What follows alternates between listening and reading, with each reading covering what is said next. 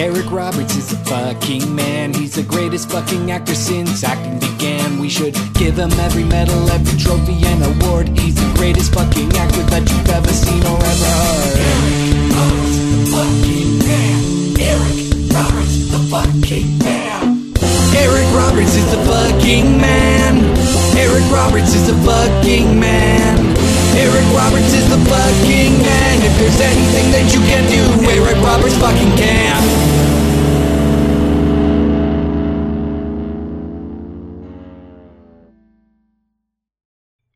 It's who Eric Roberts. It's episode number 48 of Eric Roberts is the fucking man, the world's number one Eric Roberts related podcast throughout Europe. I'm Doug Tilley, and joining me is my sword and sandal sporting co host, Liam O'Donnell. How are things, Liam? You know, Liam, we're entering the the summer months, don't you think? We're getting closer to the summer months. Not close enough for my taste, but yes. Uh, uh, the the big marker around me is this weekend opens up drive-in season. All the drive-ins around me are opening up for the season this weekend. Now, my understanding, Liam, is that you live in 1955, where drive-ins are still a thing that people attend. Yeah, basically. I mean, I live in the Lehigh Valley, which is sort of like uh, it's it's like 1955, only slightly more racially diverse. I had uh, back in Newfoundland when I was growing up, we had a drive-in cinema, and it was very nice. I remember seeing a double feature of Batman in 1989, uh, followed by Dead Calm, uh, and that my brothers and I, and I was like eight years old at the time. Uh, Dead Calm was not something I should have been seeing, and I remember uh, basically saying, "No one wants to see this movie. Let's go home," and that's what we did. But what's interesting about the drive-in theater, Liam, is that we had a big windstorm back in 1993 or 1994, and the drive-in theater blew down, and then it was closed forever. Whoa. so that's the story of the drive-in cinema in St. John's, Newfoundland, Canada. Um, and now we don't have one. And in fact, there was a fairly close drive-in to where I live in Peterborough, Ontario, Canada, but unfortunately that closed just a couple of years ago as well. Not many drive-ins left, unfortunately, Liam. Yeah, the Lehigh Valley is for whatever reason living in the past. So we have three drive-in theaters, one of which is a uh, film-only drive-in theater that only does What? retro Whoa. screenings on film. Yeah, it's That's pretty really- great. That's pretty amazing, and also sounds like something that uh, you'd be able to support in maybe two cities in the entire country of Canada. Right. Well, I think this this particular place um, uh, it does well because in Lehigh Valley you're close enough to Philadelphia and close enough to New York that people will make the trip. And what they'll often do, what they'll often do is book stuff instead of doing one double feature all weekend. They'll do a different thing each night, and then people camp out at the drive-in overnight to do a whole weekend. Liam, what's Yes. the best thing about living in the Lehigh Valley? literally the uh, the drive-ins. That's about it. Um, it's Hmm, I see. mostly desolate here, both in a physical sense and in a cultural sense. Hmm. Um, there's there's I mean, if if you like um, Pennsylvania German food, there's some interesting places to eat. Uh, and I guess if if you want to be within uh, a couple hours of a city, but you don't want to be any place near a city, that it's a good place to live. That's where I am right now, just far enough away from Toronto, actually, Liam. Yeah, I I pretty much hate hate that part of it. I would like to be closer, but uh, that's just Well, you're a big you're a big city man, and I know that, Liam. sure. Sure. All right, stop talking. Our guest today is one of the former operators of the late lamented Toronto Underground Cinema, as well as a writer, actor, and director. His latest film, Deadline, premiered at the Toronto Indie Film Festival in 2016. It's Charlie Lawton. How you doing today, Charlie? Not too bad. Yourself? Doing great. You know why? Because we today are going to talk about Eric Roberts from pillar to post. I say. Always a good time. Yeah, I, well, maybe. Actually, you know what? That's not a very accurate thing to say. I've recorded 48 episodes, not always a good time, but I do have faith, confidence even, that today we are going to have a good time talking about two Eric Roberts projects. Charlie, I've known you uh, tangentially for years and years, but this is actually, I believe, the first time that we've uh, spoken to one another. I believe so. Yeah, first time speaking voice to voice, not just texting online. Yeah, strangely enough, Charlie, uh, I actually have a producer credit on a documentary that you're featured in. The That's rep awesome. from yeah, and uh, that's such a weird thing because I ha- uh, had seen that movie a number of times because I, I knew the director fairly well, uh, and uh, and so I feel like I know you even though this is the first time that we've actually gotten a chance to talk. How nice is that? That's a surreal and cool feeling. How cool is it anyway to be a central part of a great documentary like The Rep? Uh, it's pretty surreal. Like that doc is fantastic. Uh, Morgan did an amazing job with it. It's uh, the further and further I get away from it because it's it's been a few years now. It's Mm-hmm. it's actually really cool to have literally a video scrapbook of a year out of my life, which was uh, n- like not the calmest or smoothest year. So there's a lot of very intense and interesting memories, and being able to revisit them from the outside is great. For those who haven't seen The Rep, it's a documentary uh, involving Charlie and two other people running a repertory cinema in Toronto uh, and all the difficulties and frustrations that they encountered trying to do that. It's a very, uh, it's a, I think it's a very real movie in a lot of ways and something Yeah. that if you're a big Well, uh, Morgan like also did a great job of he went to a lot of rep cinemas all around That's North right. America and kind of mirrored the story of our first year with the struggles of cinema all across, uh, not just Canada but America as well. Now, And it, you it- know, s- Charlie, sorry to interrupt you, but I did want to ask, what do you think of the repertory cinema uh, culture in Toronto at the moment? Uh, I think there's a lot of great holdouts that are keeping the flame alive. There's few and far between, but there's uh, the Royal does a lot of amazing stuff nowadays. Carlton actually does some pretty fantastic screenings, and uh, there's uh, Lightbox, of course, shows some amazing stuff on print and some true classics. Like there are a lot of good places keeping it going. It's just not easy. Charlie, tell me about Deadline, the movie that you directed. Uh, so Deadline is a passion project for years. I had uh, a friend of mine wrote the script, and we tried to make it like years before I even started the cinema, and then um, shot it while we were still working there. We actually used the cinema in a few scenes, and it's just a uh, existential comedy about trying to do something with your life even after you die. I have yet to see it, but I am very, very curious about checking it out. Is there a way for people to check it out right now? Uh, not at the moment. We just, as you said, we had our screening at TO Indie in the fall. We've submitted to a couple other festivals, so we're waiting to see how it goes on the festival circuit. And we're trying to talk to some dis- distributors and get it out there because it's been a very long time, and I would like people to see it. Absolutely. Charlie, what is your Eric Roberts history? Where, where, when when did you first become aware of the man himself? Um, probably when I first kind of really took notice would be The Dark Knight. Because I loved his role in that and thought, oh, this guy. I haven't great. heard of that one before. Yeah, Is that, a- is that an independent film? Yeah, it's a small little indie one. It's uh, based on like some black and white graphic novel. Um, Nerdy. yeah, it's it's it's pretty mainstream. I don't really think anyone's heard of it.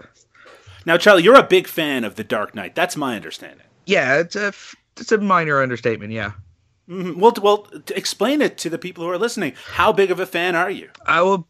I'm a massive Batman fan, and I think Dark Knight is not only the best live action Batman movie, but it's in my top three best films of all time. Now, did you qualify that with live action to leave room for Mask of the Phantasm? I did, yes, because Kevin Conroy and Mark Hamill as the Joker. like, you can't. Uh, I can't imagine Batman without hearing those voices. So you became really aware of Eric Roberts for his role in The Dark Knight. Is there any other performances by him that, that have stuck out to you? Um, no, I can't think of anything identical that stuck out. It's just he keeps being that face that I'll see in a lot of roles, and it'll pop up. That's after the Dark Knight. I noticed every role, or like every actor in that. Whenever they popped up, I was like, oh, hey, it's that guy from Dark Knight. And Eric Roberts got the most hits on that for me. Well, it's interesting because he's had such a kind of long lasting career. But I will say that when I see articles about Eric Roberts, which I see a surprisingly large number of times because of my Google alert for Eric Roberts, uh, it almost always, they almost cite him as Eric Roberts, and then they'll put next to his name like his most famous role. And The Dark Knight tends to be it in recent years. So I think that you're not alone in that, Charlie. I think a lot of people connect Eric Roberts with The Dark Knight. Well, it's it's it was a huge multi-billion dollar hit, and everyone talked about it. So I can see for him, he it's also that, or you know, the guy from the Killers video. That's that's a very good point as well. You know, Charlie, there's a part in The Dark Knight, the Christopher Nolan movie about Batman, where uh, a police officer is putting a criminal or perp into a car, and uh, I think he says something like, uh, "Have a nice trip. See you next fall," which is a joke that people sometimes make uh, when when people are tripping. and uh, I thought that line was a really bad line in the movie. Do you recall that line at all? I do, yeah. Do you think that's a bad line in the movie The Dark Knight? I don't know if I'd say it's a bad line. It's it's a corny line. It's because it's Mhm. it's what you know a cop would probably say. Their cops aren't normally known for being eloquent and witty, especially the character it's supposed to be Bullock. That's a really good point. And in fact, uh, as was established in the last episode, Liam, my co-host on Eric Roberts is the fucking man, he hates cops. Isn't that right, Liam? Yeah, that's basically true. Mhm. Charlie, what do you what do you think about the police? Uh, depends on uh, which one. Let's talk about the OPP, which is the Ontario Provincial Police. Uh, well, aside from when um, I'm getting tickets from them, uh, they're quite nice. Hmm? You see, we have a much more calm and measured response to the police here in Canada, Liam. What do you think? I mean, it just added to the list of things Canadians are weak on. Mm, we are weak, no doubt about that. well, you know what's you know what's not weak? What? The two feature films that we're going to be discussing on Eric Roberts is the fucking man, episode number forty-eight. Uh, why don't you tell us uh, before we get into the Roberts report, Charlie? What movies did we watch this week? Well, we watched uh, Cyclops and Human Centipede 3 Final Sequence. People have been clamoring at me to, to discuss Human Centipede 3. It is one of those, well, it's one of those movies that actually had a theatrical release that features Eric Roberts, but I think a lot of people are still shocked sometimes to hear that Eric Roberts even appeared in it because the franchise is obviously very controversial. Uh, and for those who haven't seen a Human Centipede movie or don't know what Human Centipede films are, we'll get into that in just a little bit. We're going to get into the down and dirty details on it. But before that, we have to catch up on the latest Eric Roberts news. It's the Roberts Report.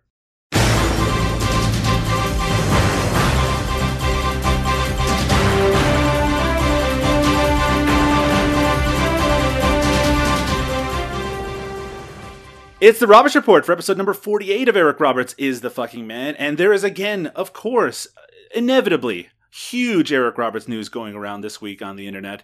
Uh, the biggest news, perhaps, is the knowledge that Eric Roberts right now is in Qatar.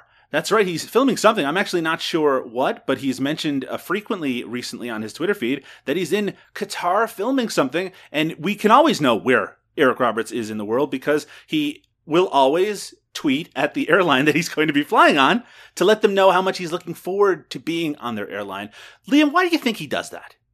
Um, I'm hoping it's so that he can get free stuff. Like Yeah. he assumes if Hmm. he hits them up, he'll show up and they'll be like, "Oh, Mr. Roberts, here's your, I don't know, Evian." Free Evian.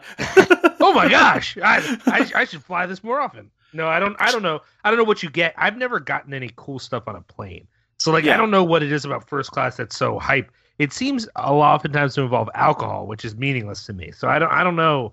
I don't know what it is that's so so chill up there. How about leg room? You know, I'm a tall man, Liam O'Donnell, and I, I feel like the leg room alone would make, make first class worth it. Well, but as you know, I am a short man, Hmm. and so uh, legroom is mostly meaningless to me.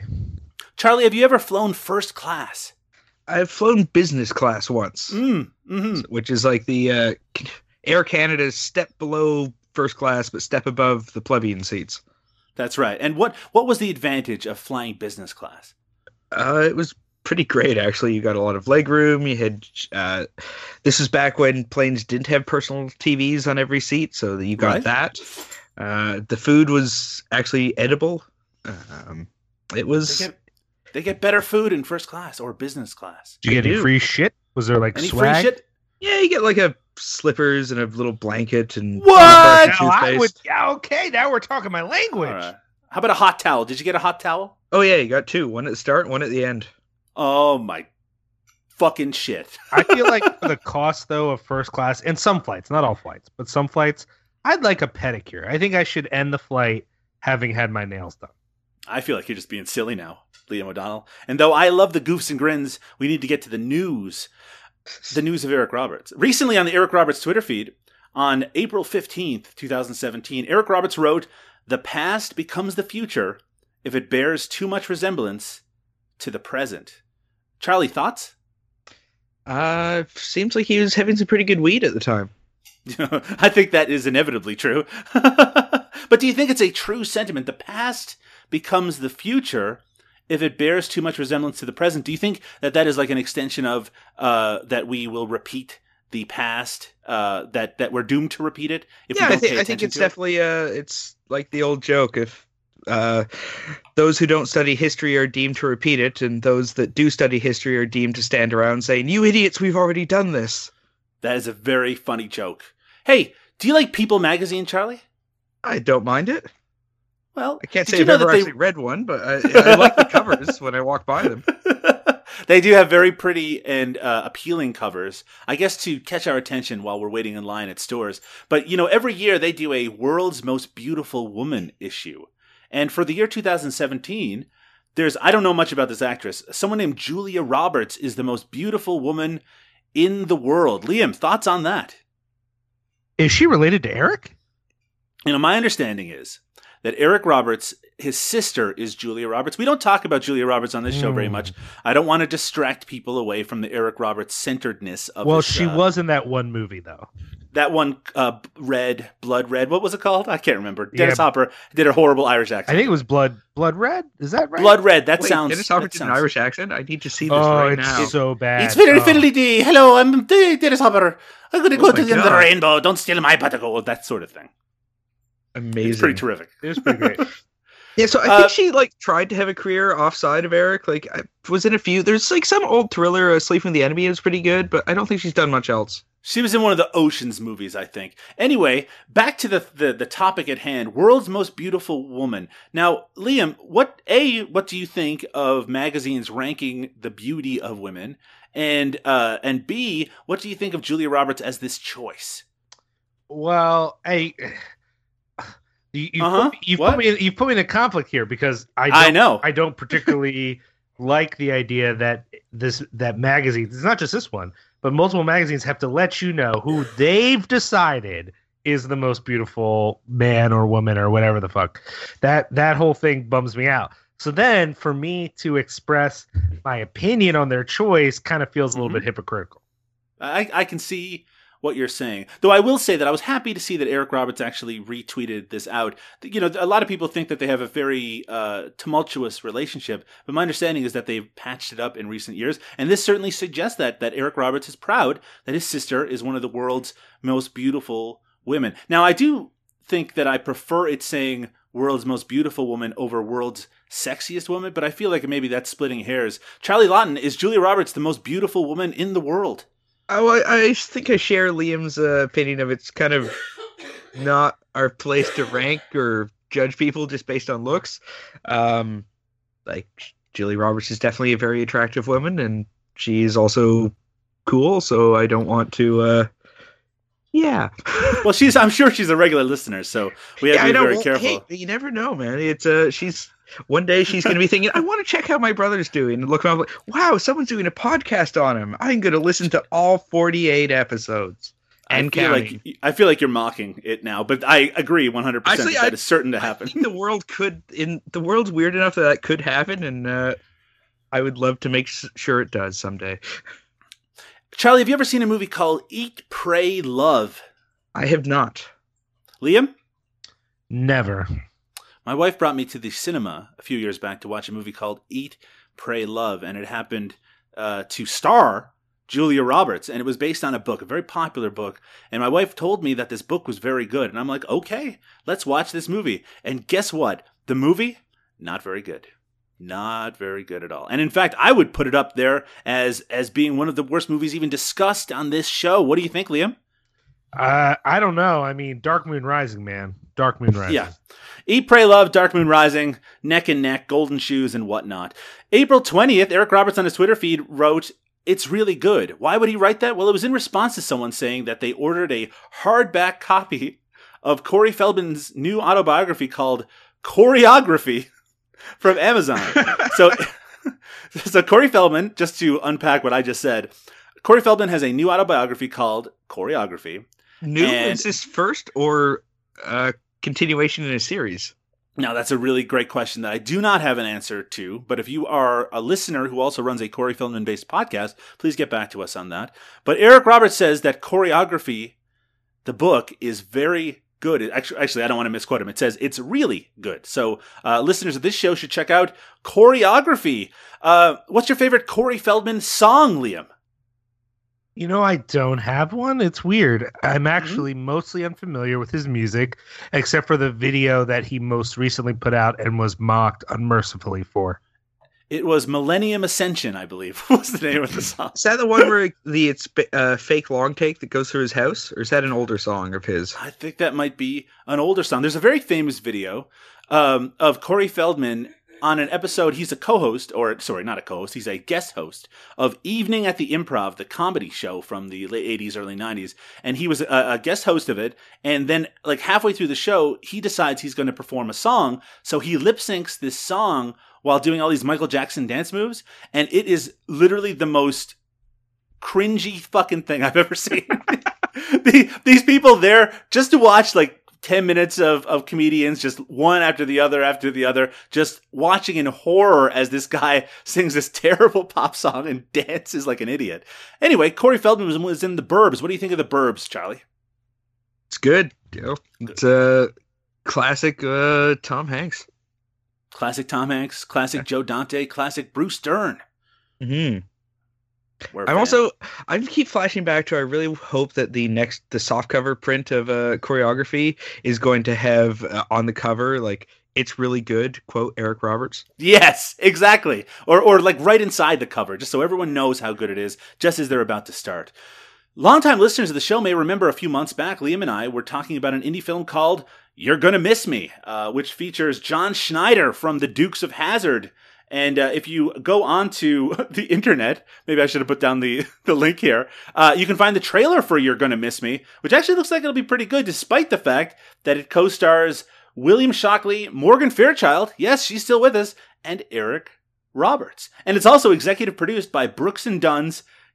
This is Kix Brooks. Is that what his fucking name is? Kix Brooks. anyway, idea. well, I mean, I know you're a big uh, country fan, Liam. You like country music. Um, Is that an answer? I, that sounded like a sound. that's about all I got to say about country That, music. that was the start of an answer that just kind of trailed off. he does just sort of trail out there. That's Charlie. What's your response to country music is just a aimless grunt for minutes on end. Charlie? What kind of music do you enjoy listening to? Uh, well, the classic answer of everything except for country. Oh my! Do you like EDM music? Uh, not too much. I'm more currently listening to a mix of uh, Hamilton, Run the Jewels, and July Talk. All at the same time? No, usually one after the other. You know, Charlie, if you're in New Jersey for some godforsaken reason, you can attend the Ridgewood International Film Festival, which is a film festival that was happening. Well, it's actually happening right now. When I say right now, I mean literally right this second, it's happening.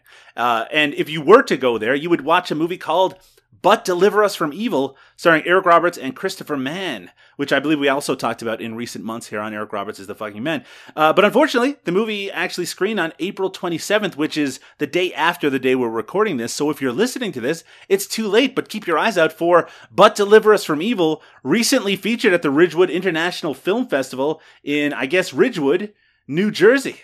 I'm, I'm sorry, guys. I know I said I was going to record with you, but I actually have to leave now to go get on a bus to go to New Jersey. You should go to New Jersey, or uh, actually, it's kind of funny that you would be going into No- New Jersey because in some of the music I like to listen to, people are getting out of New Jersey. Hmm. Mostly Bruce Springsteen, Bruce Springsteen songs uh, that are about leaving New Jersey. What do you think about that, Liam? Leaving New Jersey. I mean, considering he still hasn't actually left New Jersey, I don't know what those songs are really about. So, Well, maybe maybe you can't leave New Jersey. you really can't. I mean, in a real way, New Jersey is in all of us. You know, there's a part in one of the boss's songs where he refers to New Jersey as a death trap. It's a suicide rap. Now, you've been to New Jersey, Liam. Is that accurate? I think you are taking creative license with uh, saying that that's a description of all of New Jersey. Plus, I am more of a Fugees fan who refer to it as the New Jerusalem. So, One time. What do you think about that? two times. Two times. Recently added to the ever expanding Eric Roberts IMDb page is 2017's Deported. Let me try that again. Is 2017's Deported, starring Clint Howard Andy Dick, Nick Swardson, Robert Davi, and Eric Roberts. A very interesting collection of actors there for 2017's Deported. Uh, directed by Good Tyler Spindel. For still getting work, you know.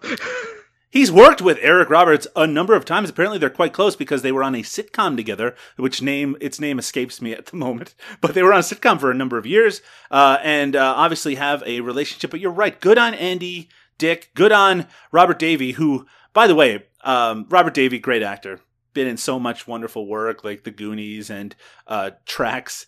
Uh, and uh, but he's kind of a piece of garbage in real life. Anyone anyone know anything about Robert Davi? I do Not not know. well, maybe I maybe I'm speaking out of turn, but my Well, understanding. enlighten us. Well, his politics um, uh, lean heavily to the uh, right uh, and, and very far to the right. James Wood ish, James Woods ish area to the right, I should say. So, so, so uh, slightly alt, if you will.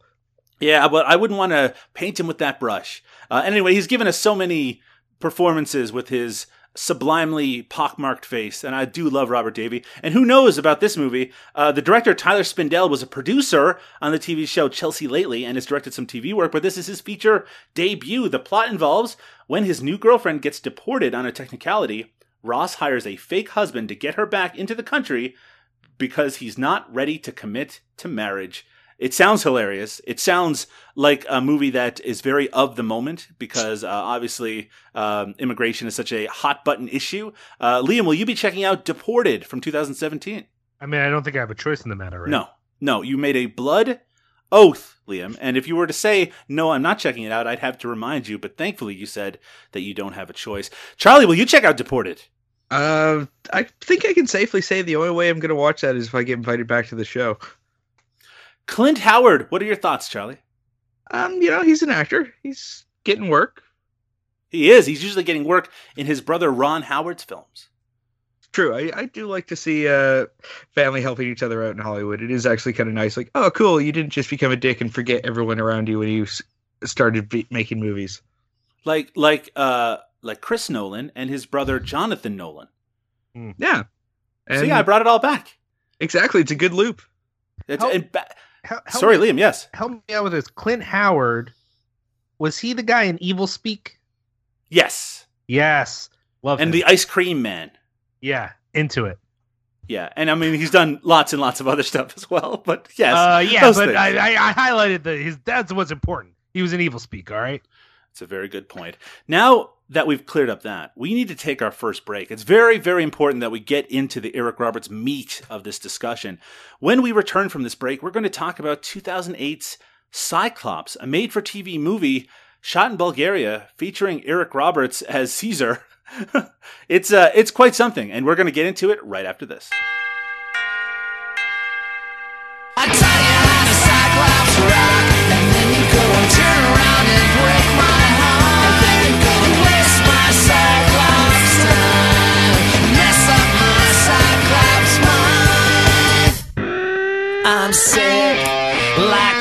was sick. My defeated heart keeps beating on. I won't die, like Chucky won't die, but I'm not here to socialize.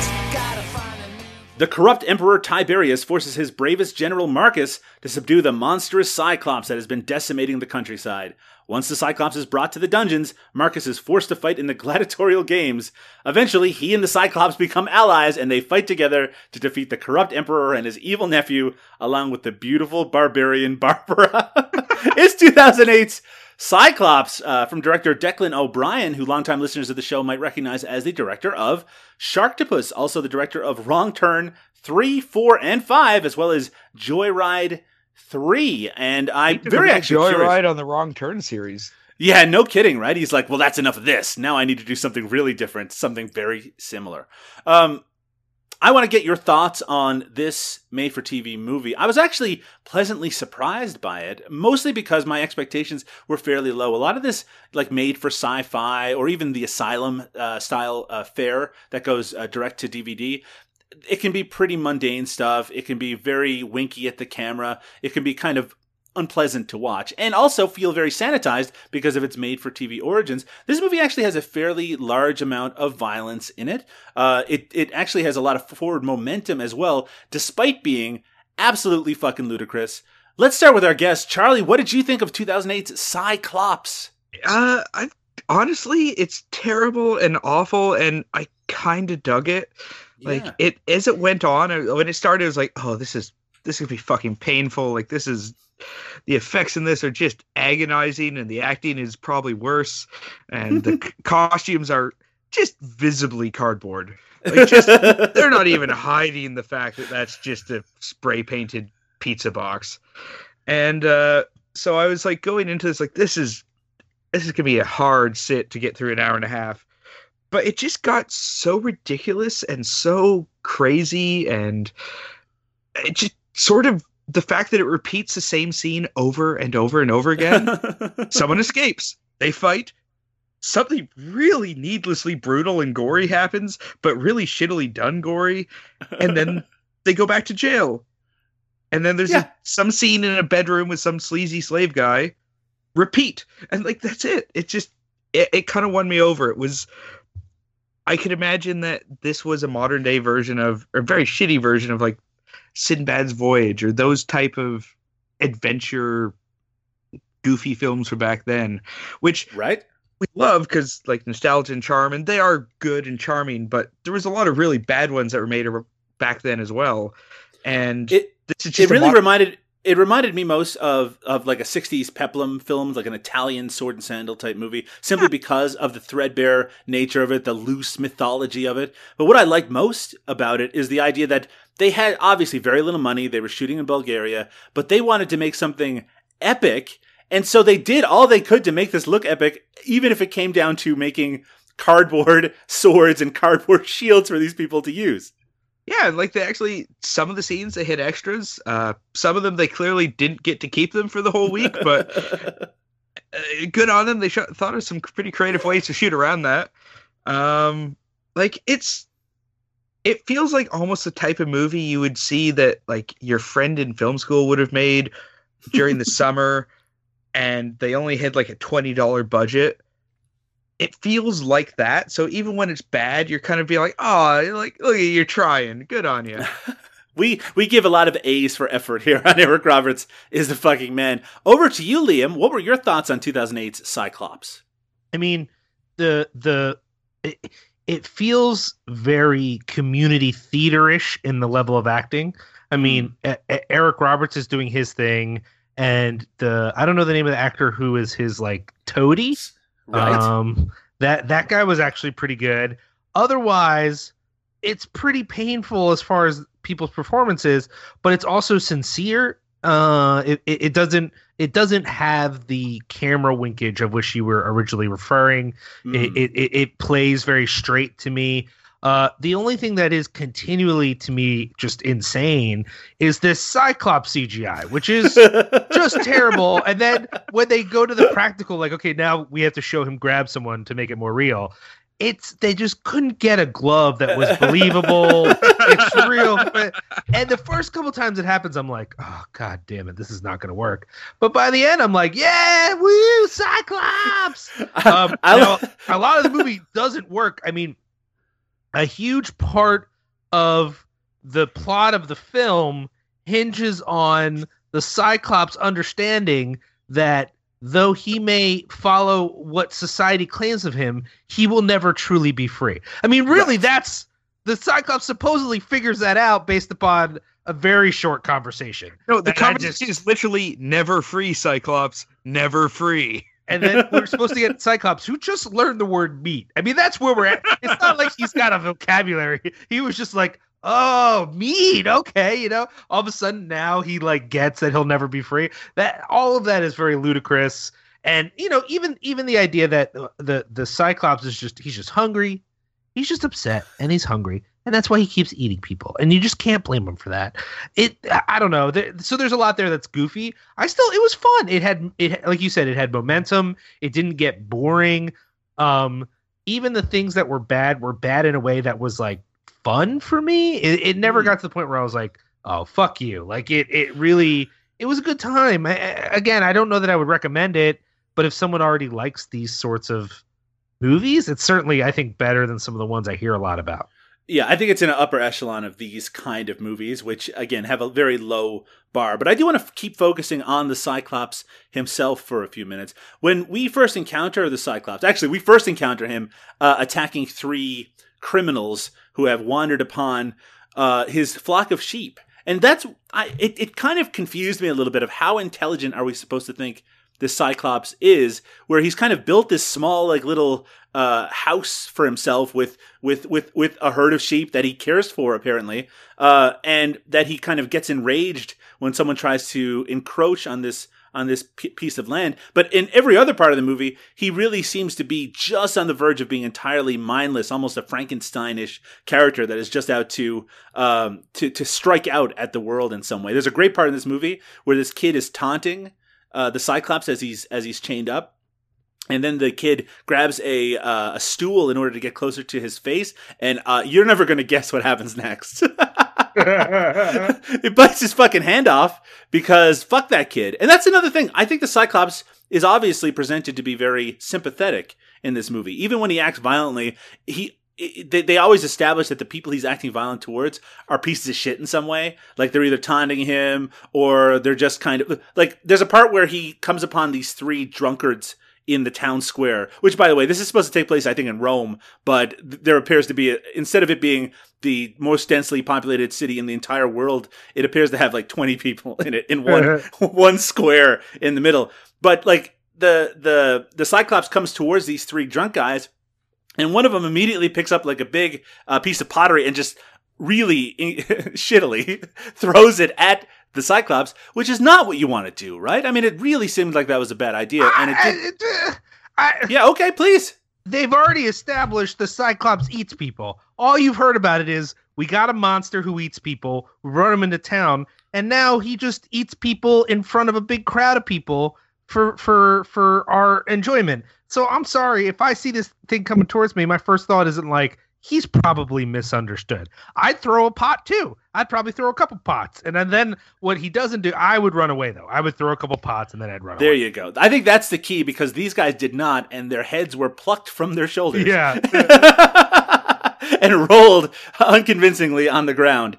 Uh, but the Cyclops itself, as uh, as Charlie alluded to earlier, is very poor looking. It's very very poor. I mean, it really is sub um, even even sub like Ray Harryhausen ripoff type uh, type uh, type both as oh, it's, design. it's some of the worst CGI I think I've ever seen, including like early old like Tron CGI. First off, and we don't really know how computers work bad. right. This is this makes um a bad, shitty, cheap PlayStation 2 game look like it has next gen graphics. Mm. Like it's it's amazing how badly inserted it is into the film. Like there's no it has these one scene where it falls and lands on steps and they play the sound effect of this big crunch and you can clearly see the steps behind it. There's no like impact or anything. Uh, there's a scene where he's chained up and he's whipping the chain in a block back and forth at people, and you can it moves through them at one point. Like the, the block that's supposed to knock them over, and they all fly back.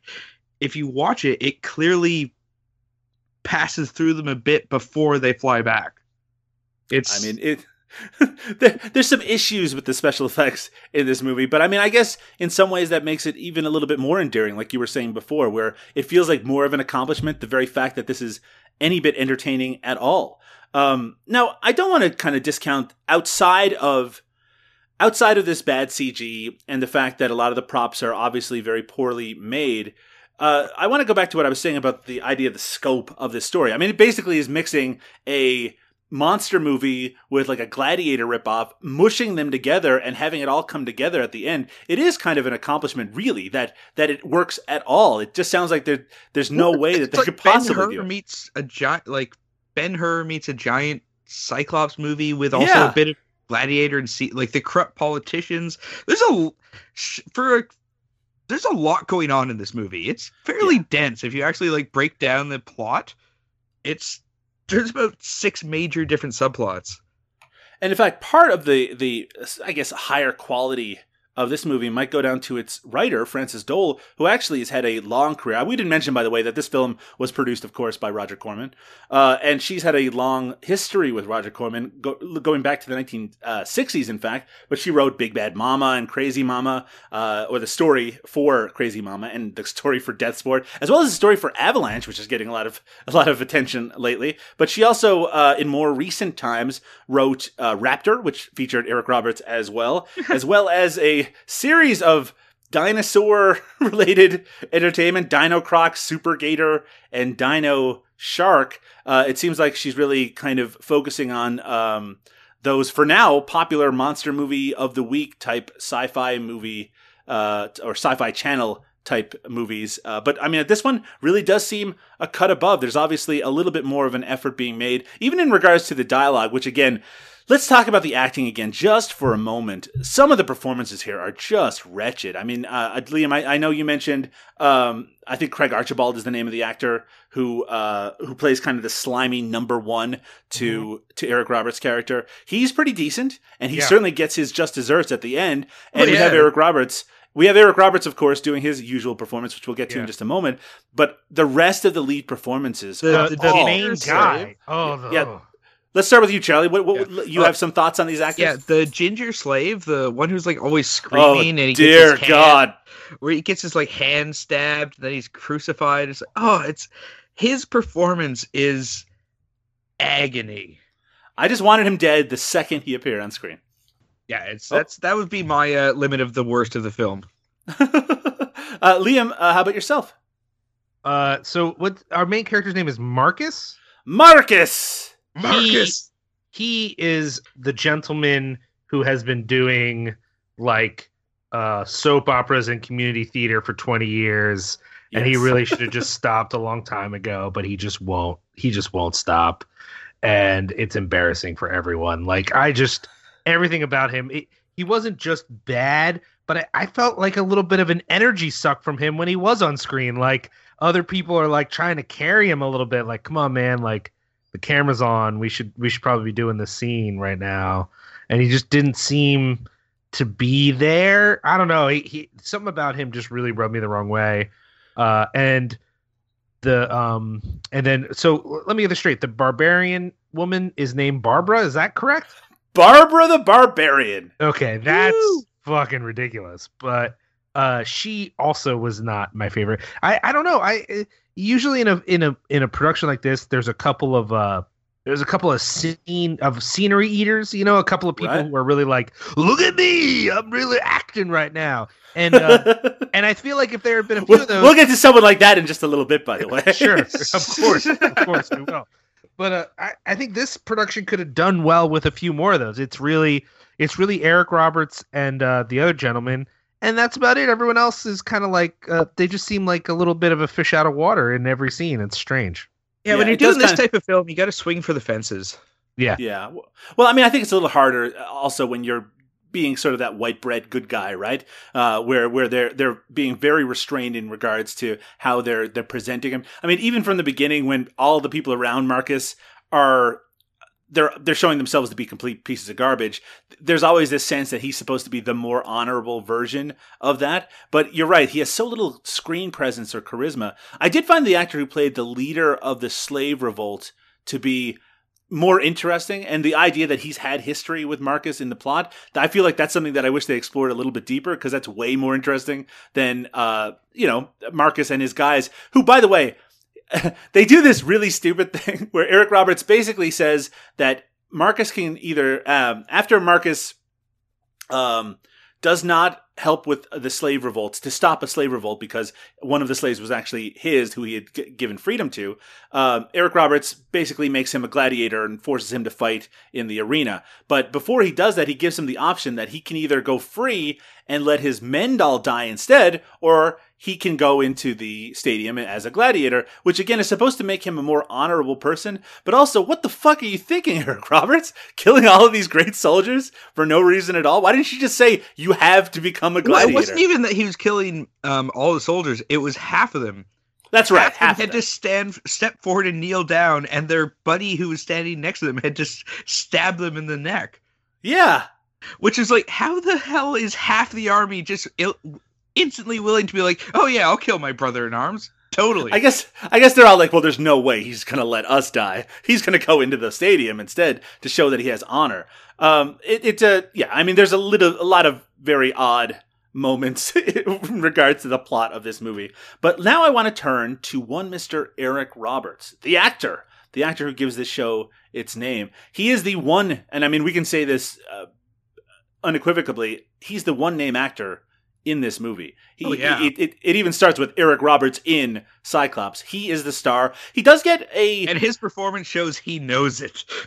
yeah, right. Well, I mean, he also gets a fairly significant amount of screen time in this. He is not the star of it, really. I mean, he's the star, but he he certainly doesn't have the most time on screen. But it does keep returning to him throughout. He does get a death scene, which we'll talk about in just a second. Um, and he is playing, you know, a scenery chewing baddie to some extent. What did you think of the performance of Eric Roberts in Cyclops, Liam? You know, I liked it. I it's it, it's hard because um a lot of the movie is resting on him and he's bringing a lot of uh charisma in some ways like to the role, but it's also as we've discussed before, it's something that we see from him a good deal. It it, it didn't like stick out to me as a performance. It wasn't like unique in any way, but uh I don't know. I like it. I, I'm kind of surprised. I'm not used to seeing him quite as regal as Caesar. Um, It is kind of funny to hear that southern drawl coming out of fucking Caesar's mouth. Well, and that's the thing. A lot of these movies are uh, not that they pulled this off with too many of the actors, but there's usually like that British accent thing. It's just like Sure. anything classic has to be British.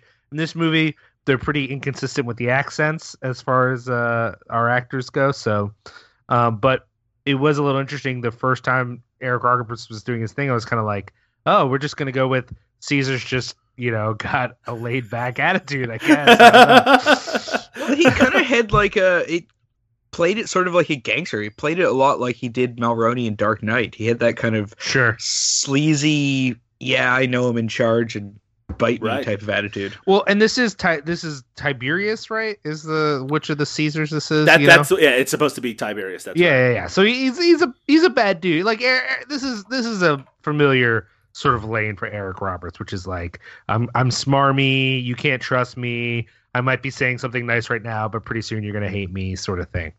Yeah. yeah, yeah. The guy you love to hate, right, Liam? Oh, I love it. Well, tell me, Liam, how does Emperor Tiberius Caesar in 2008 Cyclops meet his end? Well, uh, there's a moment where our hero uh, is facing the Cyclops, and then a bunch of people sort of intervene to help him, and the Cyclops gets loose.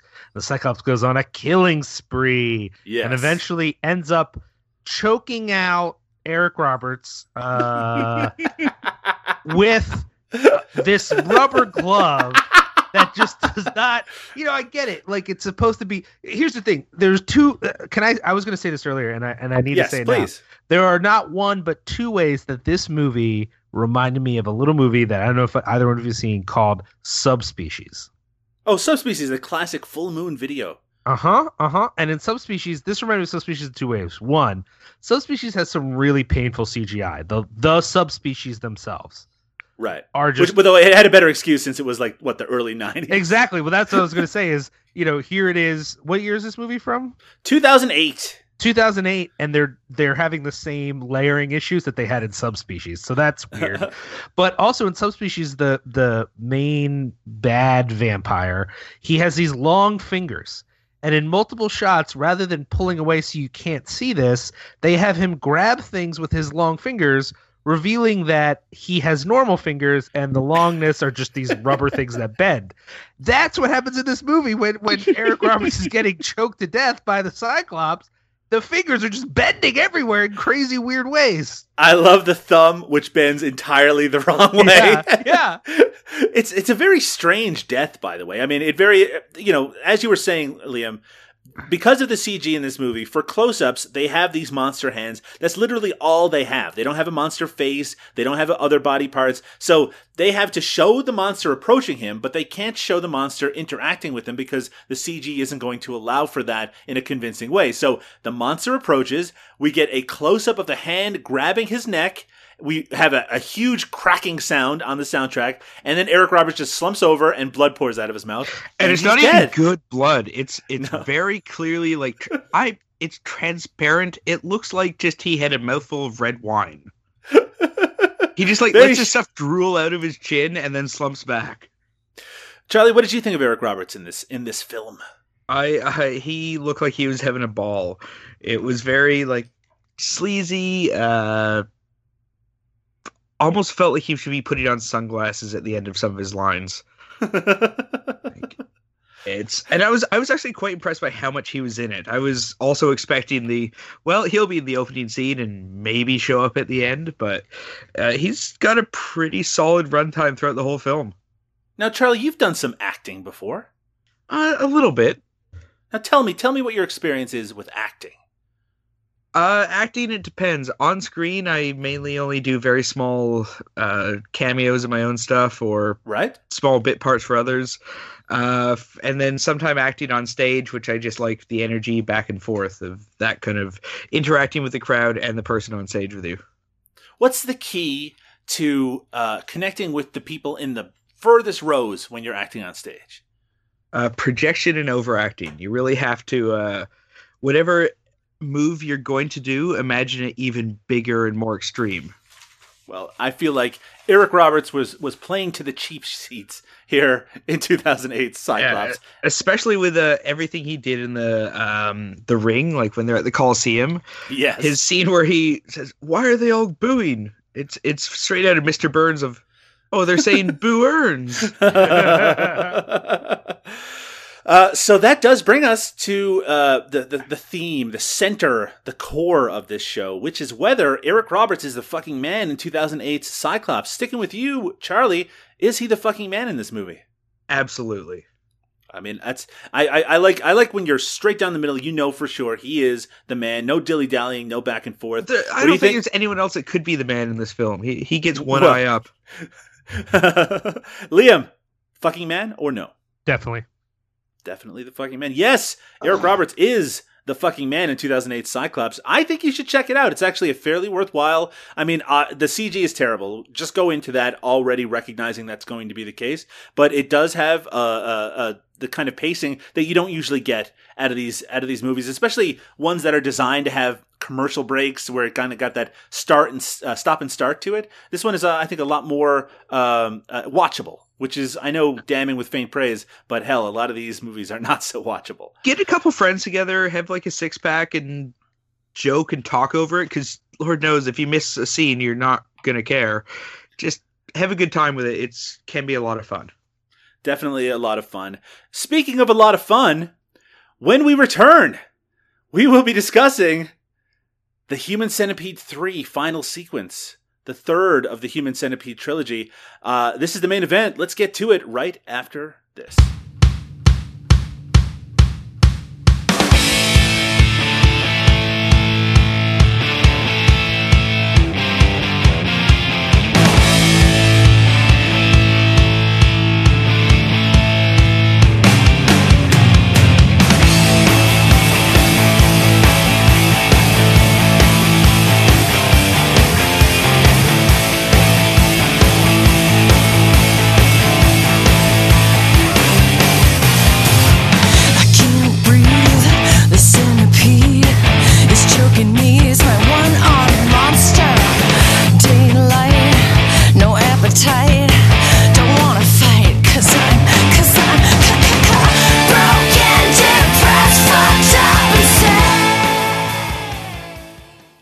Inspiration from the Human Centipede films, the warden of a notorious and troubled prison looks to create a 500 person human centipede as a solution to his problems. It's Human Centipede 3, final sequence from the year 2015, just a couple of years old, the third in the Human Centipede trilogy.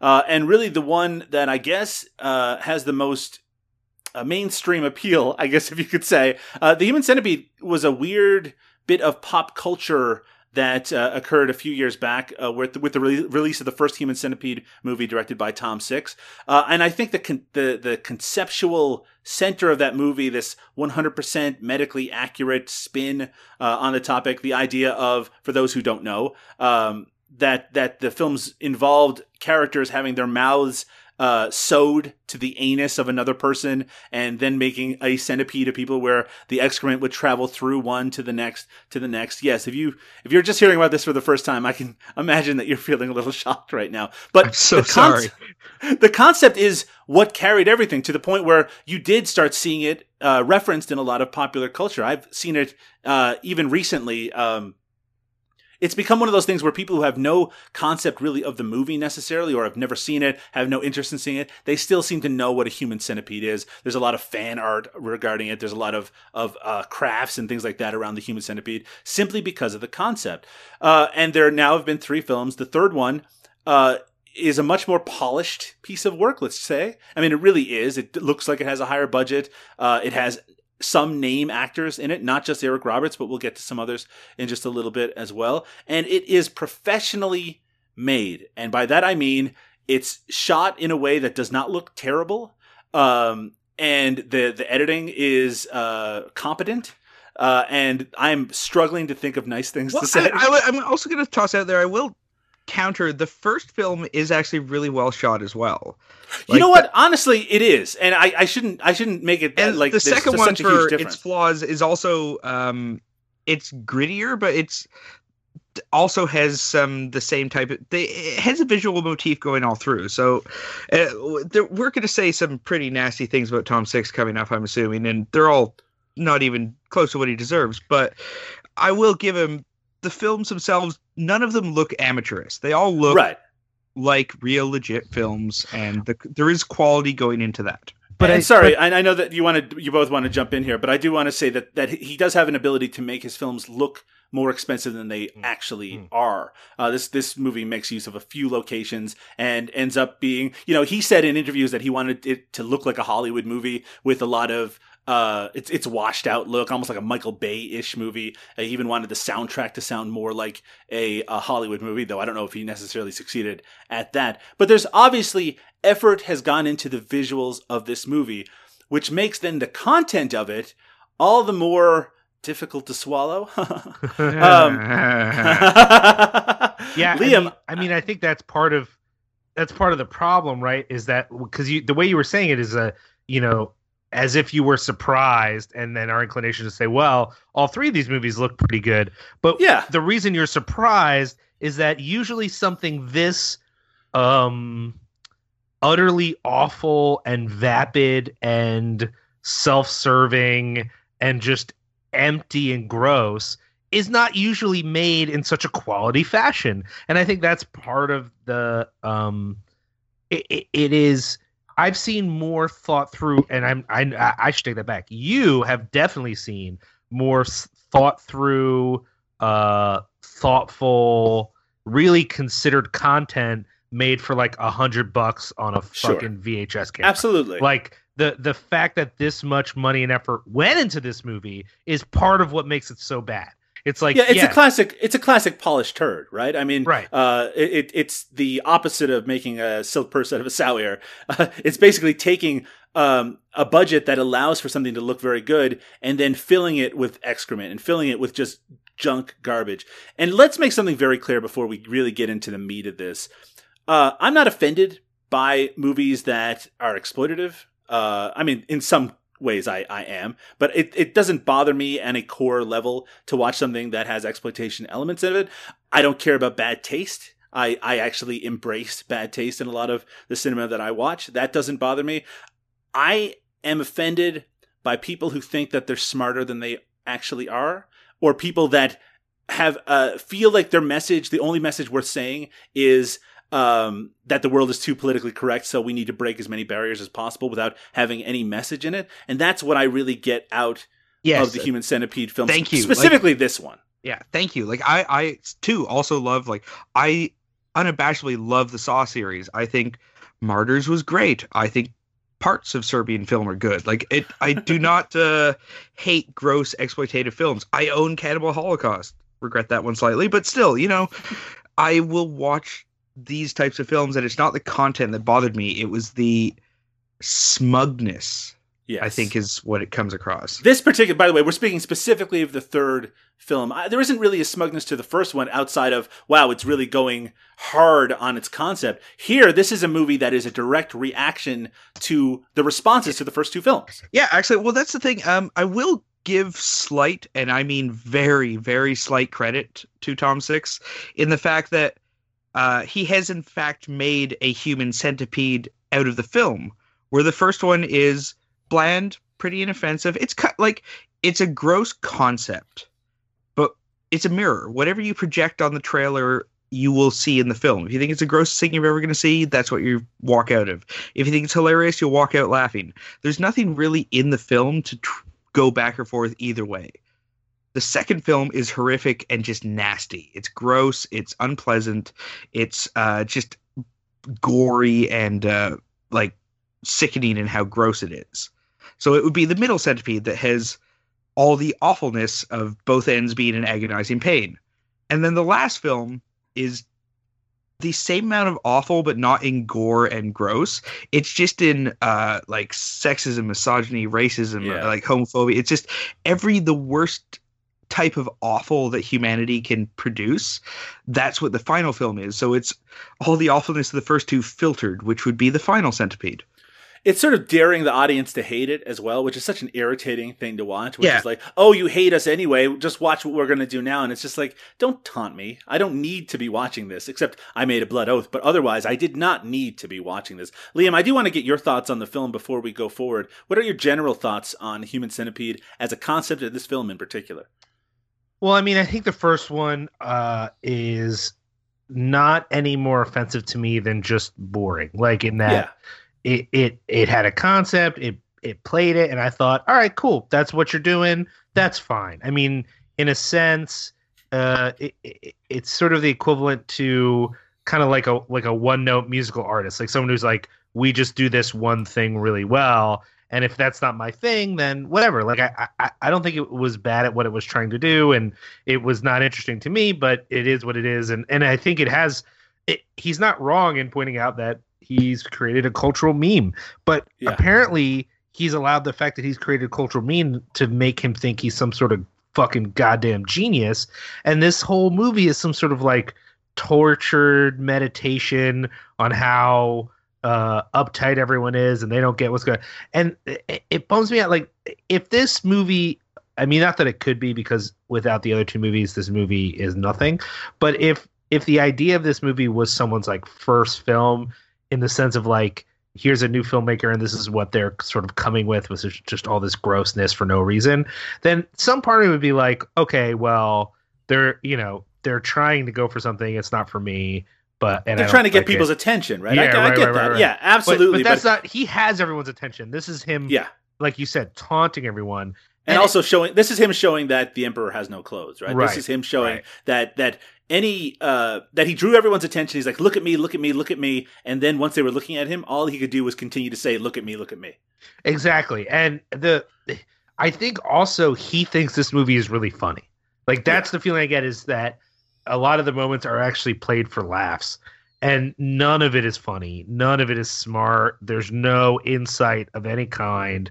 And um it doesn't feel sincere, which which is something I enjoy about some of the most offensive movies is that sure someone's really trying to go for it in a way that but still tell a story and there's there's no story here there's just uh you know castration and sexual assault and uh all kind you know so and you know what the thing for me is like i am i'm actually not too anxious about being called politically correct because I, I it's a pretty useless meaningless term to me especially because um I know that there's a chunk of things that I'm not offended by that probably I should be. So Sure. so when someone s- thinks I'm politically correct, they are probably a mouth breathing mutant of some kind. So like there are things in this movie that I'm just like that's not it's not necessary. Like the the things that happen to the secretary are unnecessary. It's just Right. it Ugh. just gets over the top and gross and and, and you know, uh, I mean, you can say exploitative, but it's like beyond that. And um, uh, and just little. The, the Well, point is, I don't want. exploitative because like so many films that are actually exploitation films, they were usually done in a way to kind of be like titillating or intriguing or interesting. Right. This is there's no fun in this. There's no sense of like it's something horrible, but hey, like it's something a bad person's happening to. Maybe you can enjoy it for that reason. Like she is the easily the only character that has any shred of sympathy in the film, and has everything is horrible to her, and is the Yeah. only like female role in the film, I believe. Yeah, no, it is. I I think in the trivia on IMDb, they say that there's a bus driver that shows in like one scene in the background, but she's certainly the only female character with lines. And in fact, I this is just uh, apocryphal, but uh, Tom Six apparently said that he cast a porn star in the role uh, because it, she was then representative of the female in America. Uh, Ah, fuck! I hate that. Yeah. I mean, look, we also want to make it very clear that I don't care for Tom Six as a person. I think he's kind of a piece of garbage. Um, and that I- doesn't I, when I say I hate that guy, I don't mean literally. I've never met him. He might be a cool Yeah. dude, but I from the per- person he presents himself as an artist with the art he pr- gives to us all, I do not like in any way, shape, or form. he, he just doesn't seem conscientious in a way that and and when you're making films like this then it's irresponsible to not have a certain amount of conscientiousness Yeah. but also he's in this movie he plays himself in the movie itself And I Uh, we must stress this is not a like one scene cameo. It's Right. a recurring role. He, Yeah, he well, and- has a couple scenes where he comes back and he just kind of sits there smugly grinning about how cool it is he's in his own film. I mean it's- it is and- shown to eventually be too much for him and he vomits and things like that what what does happen to him after that by the way I don't remember. he just vomits and walks away, and then that's he's he just goes off, and I don't know, is he's Tom Six, but uh, yeah it's the the thing.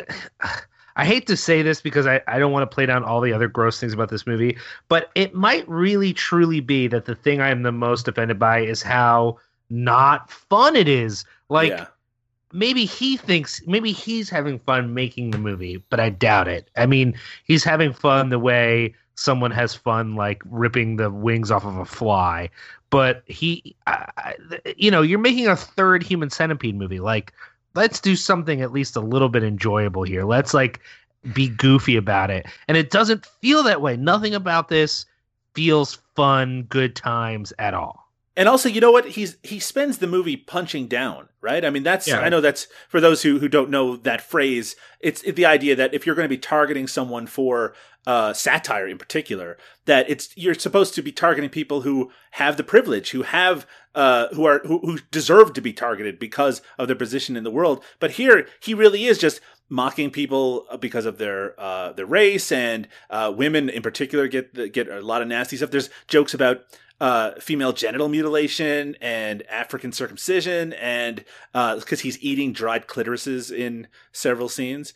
Um, and then there's a, a scene where uh, I mean castration is used as a joke in this. And again, it's like, oh, I see. He wants to be as bad taste as possible, but there's only there's there's a certain level you get to where the rest of it's just this kind of droning white noise that it's hard to give a shit about. But I do want to get both of your thoughts on the performance of Dieter Laser as Bill Boss, the lead character, the man running the uh, the the prison in this film. Now he is the star of the first Human Centipede. I think most people, even the people who disliked Human Centipede, tended to come away from that movie thinking that he gave a pretty creepy performance. And uh, here, he really is out of his goddamn mind. like He's- it's it's he- kind of amazing. It's it's it is kind of amazing, I have to say. Like, it's impressive on a number of different levels. he's unpleasant in every scene. He's just uh and this is the one point you could give to maybe credence to satire because he is the epitome of what uh like a awful an outsider's view of America of like the deep south racist homophobic sexist cowardly monster abusive just Cowboy hat wearing. sack of shit piece of like yeah i'm surprised they didn't have him masturbating into the flag at one point Yeah. Well, he does. He does. He does kind of wipe himself on the flag a couple of times. yeah it's it's uh like his character is it's unpleasant and it it does get to a point where it's like just stop screaming like Yeah. I'll, I'll just i want to turn down your volume a bit but he out of the two main leads, uh, which is him and uh, Laurence Harvey from the second film, right? he does the by far the best. I mean, he's giving, he's putting out so much energy in his performance that in some ways I feel like it's like he, it's more effort than it is talent necessarily. But I do know that he's a fairly talented actor, and he's playing such a bizarre role here. This this kind of unhinged, fascistic, anti-communist psycho who everyone just kind of kowtows to. Um, and and maybe you know, again, there's a, a part of me that thought while watching it that that him as this unhinged uh, leader who everyone just allows to do whatever he wants that it actually has more resonance now as a, uh, a reflective of the American kind of psyche than it did at the time that it was made. But uh, but still, we're talking about very very broad, very obvious satire that that really doesn't go. It doesn't have a point. Doesn't have kind of a central uh, idea behind it. But I do want to get your thought, Liam. What did you think of his performance? Was it just too much? Yeah, I mean, there. So it was bordering upon having a point in the sense of like, uh, there's not only is he angry and violent and all these things, he's also very clearly impotent. And there's something about that that could have been interesting, but they never really play it out. And then as far as his embodying of that character, it's just mostly yelling and a Yeah. little a little bit of like uh qu- there's a few quieter moments I think he plays pretty well when the character is either deathly afraid or just near heart attack from exertion. But uh but for the most part, he's just yelling with an accent and I get that it, it started to feel like part of the joke was just that he doesn't speak English well Right. like and- exactly. and, after a while i just started to be like this is you actually had something here that could have added something that might help this movie a little bit and it ju- it just felt wasted I do find it strange that we live in a world where a movie like like it's not we're not everyone who is is part of this program at the moment we're alive in a time where certain movies because of their content were difficult to find and i know charlie you mentioned the saw movies earlier uh, and and around the time that the first saw film came out there was kind of a sea change in regards to availability and accessibility of certain extreme cinema whether it be something like martyrs or a serbian film or cannibal holocaust etc but it's fucking weird. It's fucking strange that I can go on Netflix right now and watch The Human Centipede 3 whenever I want. It- I mean, I love that we live in this world to some extent. I mean, again, there's there's a lot of debate about you know digital distribution and and the value of having a physical copy of something, but just in terms of accessibility of something that in past years would be so hard and difficult, but it also tempers the extremity of what you're watching, right? Just the idea that, you know, you're not sourcing this from a bootleg VHS tape. You're watching this in, you know, digital 1080p on Netflix. It just kind of uh it there's nothing there's nothing dangerous about this movie. Yeah, it's not like you found it at some horror convention with like it not released in North America, only available on this bootleg copy. It's like, oh my god, what have I found? I have to go home and watch this. This is just oh, like it to me almost played like a gross uh, South Park episode. Like it's that kind Yeah. of intensely trying to be look at me, look at me, and is trying to be so gross so you will notice it when it's on Netflix. It's like, yeah, you got to check this out. We're the grossest thing on Netflix. Like, yeah, you are, but there's good stuff on here. I don't need to watch you. it, it just again, it it is a it's a movie that tries way too hard and is a lot. It's it's it's it's sound and fury symbolizing nothing. Um, there are a few familiar faces in the cast of this movie, including Robert LaSardo, who people have you've seen, I'm sure, dozens of dozens of different movies, and Tiny Lister, uh, another reunion of Eric Roberts and Tiny Lister in this movie. Uh, Robert LaSardo's character does have his testicles cut out, and then they are cooked and eaten by Dieter Laser. If you want to get the sense of the uh, uh, of the quality of violence that we get in this movie, it's Wait. not really like you don't really. There isn't a lot of extreme um, visible violence on screen in this movie. That really is the one that kind of uh, springs to mind the most. It's just a lot of unpleasantness and uh, well, the, when he does uh, rape the uh, wound, when Robert LaSardo rapes um, the wound Yes. of Dietrich Laser, that was pretty graphic. It's fairly graphic, but yeah, I mean, again, it's when you go into this, you expect to see things that you're never going to be able to unsee. But really, it just made me regret watching the movie as a whole. Yeah. Uh, but I do want to talk about Eric Roberts, who plays the, the part of Governor Hughes in this movie. A lot of people still surprised that Eric Roberts found himself in a human centipede movie. Um, his character is basically uh, the voice of authority who uh, Dieter Laser's boss character, the guy running the prison, he basically has to cut down on costs uh, and impress this governor, or he's going to get fired and the place is going to get shut down, which is what kind of prompts uh, the idea of the human centipede as a cost cutting measure. Doesn't really make sense if you think about it at all. Um, so Bill, uh, so Bill, uh, so Eric Roberts shows up near, near the beginning of the movie, and then he comes back at the end uh, to kind of see what they've done to costs. He gets to witness the human centipede. I imagine that was a fun day on set. uh, he, and he gets a couple of great reactions. He then uh, rejects the idea outright, which leads uh, uh, Bill Boss to have a b- bunch of violent confrontations before returning once again to say that it actually is a great idea. That's what Eric Roberts does in this movie.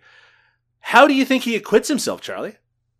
Um, he out of all the things I've seen him in, he looks the most bored. He this is a very, very, very phoned in performance. Um, because he comes in, he kind of has his scene sitting in the office. He leaves, comes back later. His horrified face doesn't look like he's seen a monstrosity of uh, violation of human rights. It looks like he just saw someone trip and scrape their knee, and he's like, "Oh, uh, darn, are you? Yeah, whatever."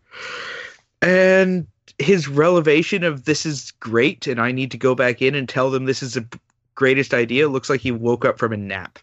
Yeah, I almost I almost thought that that was a dream sequence because of how it kind of comes together uh, at the end of the movie. It, it and maybe you can interpret it that way, but you're right. That switch does not seem very convincing. Yeah, it's uh also this is a minor weird note, but he looks really weird in this film as a senator. He has this sort of mullet thing going on with his hair, and he's wearing a suit that doesn't exactly fit. That's true. That is absolutely true. It, he looks like I, he does not look like a uh, governor. He like he looks way more like a governor, uh, a modern day governor in Cyclops than he does in this film. they had to switch them. The cost, the hairs would look a bit better too, but he he looks kind of like the sketchy guy on heroin who just walked in on set, and they're like, "Oh, you can play the governor. Put on the suit and go over there and say these lines." Liam, do you agree that Eric Roberts looks like a strung out heroin addict in this movie? No, not at all. He looks like a strung out coke addict, actually. Right. Ah, yeah, yeah. subtle difference. Yeah, yeah, yeah. Heroin addict couldn't keep that suit so clean. But uh, uh, no, yeah, he is just not present in this movie at all, and it was a role that he could have. I I feel like he could have brought a lot to. I mean, they they, they never really say what state this is, do they? Do they ever say that? Oh, I don't think Texas. so. It's, it's I mean, at- you, I think we all interpreted that it was Texas, Well, it's the but I'm not sure if they. I feel like it is. It's the George W. Bush. Uh, oh, that's right. He actually mentions that. That's right. But So there I is no, like but ha- there is no George W. Bush penitentiary. So Satire, Liam. look this But that's what I'm. But that's what I'm saying. It's supposed. I think it's supposed to be Texas, but they never directly say it. If you're Right. playing the governor of Texas, like, come on, Eric Roberts, come in there. He and he and Han, like, he's just so. And don't get me wrong, he's on screen with this Dieter dude who is literally jerking off half the movie. So, uh, of course, God. he's That's he's- actually accurate. yeah, but that's what I'm saying. Like he's he's not going to be able to compare to that. So maybe he decided to play it more respectable, but it's it's not it it's it, and it's worse because it's a movie that I don't think is very good. So in the Right. end, the fact that he's bored, I'm like, well, I have to fucking watch this, Eric Roberts. Like, we- if you're not into this, let's both leave. Like, I don't understand yeah. why we're doing this right now. Couldn't you warn me ahead of time that I didn't need to to do this? Yeah. Um, yeah, I mean, I I feel I feel like it was a conscious choice in some ways to be a more restrained um, uh, version of this governor because of how over the top that Dieter Laser is playing his part. So so his reaction to all this craziness that's going on should be in some ways reflecting what the audience is seeing, right? So it'd be like, how could you do this? What are you thinking? This is disgusting. And then at the end, you're supposed to see, oh, he is a piece of shit as well, and he's going to accept it all because it's going to save him money and get reelected or something like that, right? But it just doesn't play. And again, it's not necessarily his fault entirely. It's really the movie itself letting him down, but it also is a very disinterested uh, performance as a whole. And it does seem like it's not necessarily that he doesn't want to be there, but that he's in a different movie, one that isn't doesn't feature Dieter Laser with this giant fucking uh, cowboy hat and looking like a, a, a cancer patient going through chemo, and uh, with with like this hairless crazy, almost alien esque look. And of course, you even have Laurence Harvey. We haven't really talked about there. I think Laurence Harvey is a perfectly reasonable actor. Very odd looking dude. Uh, I, I want to toss out that um, it's bizarre in this film because uh, the first one he's mute. Yeah, in or in second one, I mean, the right. first one he's in, he does not say a single word in that film. He makes some noises and grunts. It is uh, mostly a silent film. He does not say anything. Right. And uh, upon hearing his performance, and especially his, uh, he's a British actor, his Yes. attempt at doing a uh, southern accent, I really, really understand why he decided to play it mute the first film, and I think it's a better performance because of it. I think that when he's using his accent, his his his legitimate accent, that he he actually is a fairly strong actor, especially for these kind of genre roles. But but and it has such a distinctive look that he can kind of ride that anyway. But you're right, the, him doing that su- that southern accent with that weird kind of British tinge to it is, uh, I mean, it just kind of adds to the the surreal aspect of it. But I guess it does lead us to the question. It does lead us to the center of this very podcast, which is is Eric Roberts the fucking man in the Human Centipede 3 final sequence? Starting with our guest, Charlie, what do you think? Uh, well, comparatively to everyone else, is he the man? I guess kind of by default because he's the least embarrassing out of everyone. But I don't even think I can give him that. I, I the fact that he said yes takes away any the fucking man credit he could have. I'm gonna say no.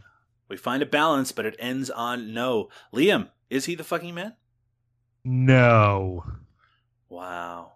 I'm I'm disappointed in the both of you, but I'm also disappointed in Eric Roberts' performance in The Human Centipede 3. We're going to get a rare agreement here. Eric Roberts not the fucking man in The Human Centipede 3 final sequence. And also, the movie is fucking awful. It's it's, it's, it's just unless it, let's not beat around the bush here. Everyone listening, we did not like this film. It is bad. You should not watch it.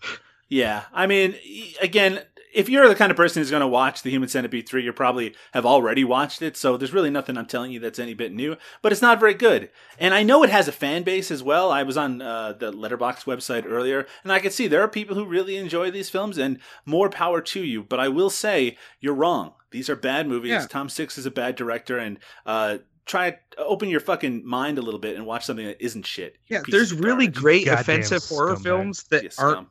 this. Yeah, like one of Charlie's movies. Hey, I haven't actually made a horror film yet, aside from a short. Right. Well, a time to get on that so people don't have to to risk going out and watching The Human Centipede 3. They could watch your latest horror film. I'll, I'll I'll try and work on something that's not as uh that's equally gross, but you know, good. Right, that's probably uh, you keep reaching for the stars. And of course, you could also listeners watch the film Creed starring Liam O'Donnell. Shut up. Yeah. All right. Let's take a break. Let's relax. Let's let's get our heads back on straight. Uh, we're going to uh, have a little chat with Charlie, and we're going to say goodnight just after this.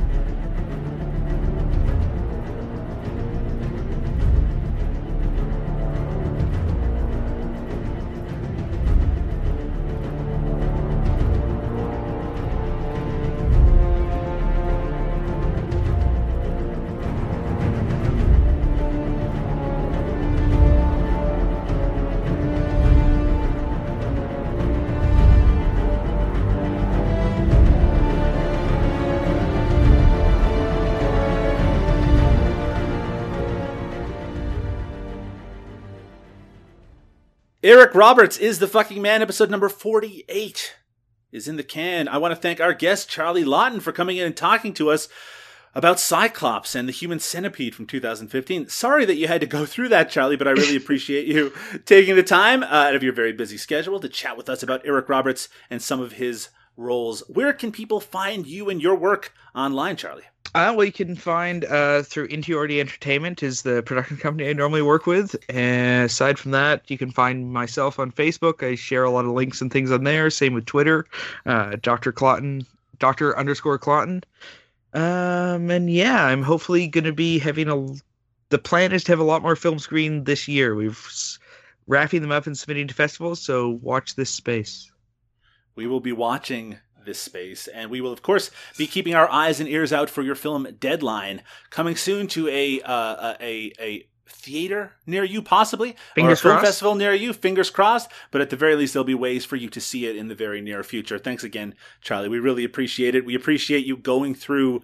The, you watched all three Human Centipede movies for this, so you deserve some sort of fucking award. Well, I, I'd seen Uh, the first one. I was like, you know what? Uh, if I'm gonna watch the third one, I gotta bite the bullet and watch the second one. I, I'm a completionist that way, Sure. and uh, yeah, that was that was not fun. If I will also say, uh, I- Human Centipede Three is one of the only films I I normally never turn off films right? unless I was watching it for this podcast. I would have turned it off. Like halfway through, I was like, I've seen everything this movie's gonna tell me. There's nothing that's it's I've seen it. I don't need to finish, but I was like, fuck, I have to for this podcast. Hey, I hear you. Look, Liam and I made a blood oath, so we had to watch it start to finish. But if a guest told me, you know what, I just couldn't make it through it, what could I say? They didn't make a blood oath. They shouldn't have to put themselves through this. I do have to say, watching all three of the movies was more than I would have asked you to do, uh, but I understand exactly where you're coming from. I feel like watching the third movie, uh, sometimes it's it's hard to be as critical as I want to be without having seen the second film, which is the only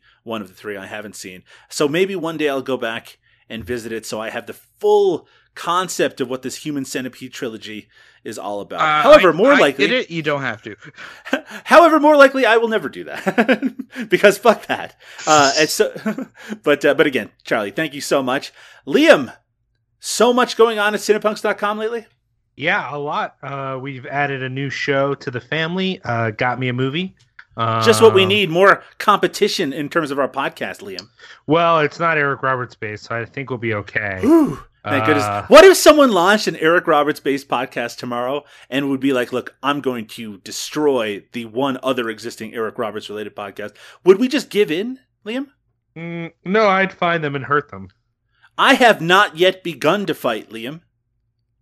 Okay, that's fair. What's this new podcast about?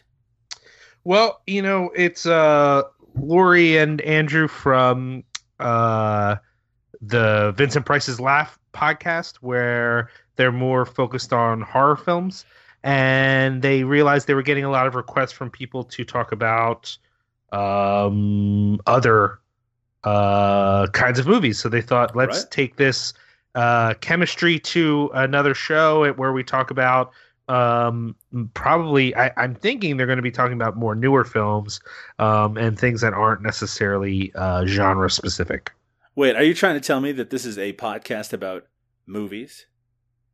i know it's crazy It's crazy. It really unique concept, I think. But uh, you also Breaking have some other. there.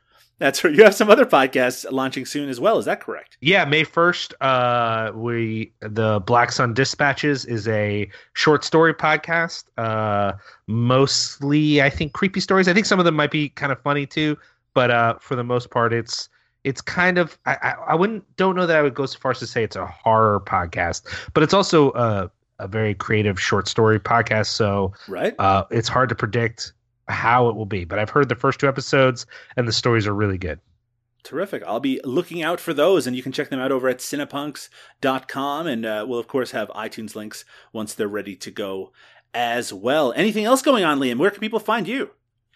Uh, probably the most obvious places are either at Cinepunks on Twitter, where we you know talk about all kinds of uh, things related to the site and movie stuff, or if they want to just follow me on Twitter for some strange reason, I'm at Liam Rulz. That's R U L Z. L Z, right. Z. Idiotic, but that is what it is. Or Z for us. Zed. That's right. Zed for us in the uh, in the Queen's English. That's what we say, Zed. You can find me on the internet at Doug underscore Tilley. That's T I L L E Y over on Twitter. You can also find me over at uh, the No Budget Nightmares podcast, which is making its triumphant return. It may actually be available uh, by the time you are listening to that. You can go over to nobudgetpodcast.com and check out what's going on with that. You can also find No Budget Nightmares on Facebook if you do a search for No Budget Nightmares. You can also find Eric Roberts is the fucking man over on Facebook. Just look a search for Eric Roberts is the man over there or go on Twitter at ERI. TFM. If you want to subscribe, if you want to leave us a review on iTunes, if you want to check out all of our previous episodes, just go over to ericrobertsistheman.com. Not affiliated with the actor outside of our obsession with him and the blood oath that Liam and I have made to cover all aspects of his career for as long as either of us shall live. Isn't that correct, Liam? It's true. On your funeral stone, wait, cemetery stone, your uh, tombstone is what I was trying to say. Liam, on your tombstone, what would you like it to say? Oh, that's a good question. Mm-hmm. Um, probably uh, uh, something about so something that that makes it sound like I was good at things. All right, I have an idea. How Yeah. about it says, "Here lies Liam O'Donnell, uh, 1980. What year were you born? 1979. 1979, 2018. Let's say. Um, Eric Roberts is the fucking man. No, thank you. No, thank you. All right. Well, that's your opinion.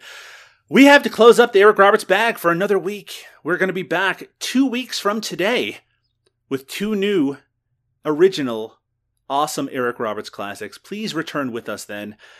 But for now, we have to say goodnight. Say goodnight, everybody. Good Good night. night, everyone. Eric Roberts is the fucking man. Eric Roberts is the fucking man. Eric Roberts is the fucking man. If there's anything that you can do, Eric Roberts fucking can.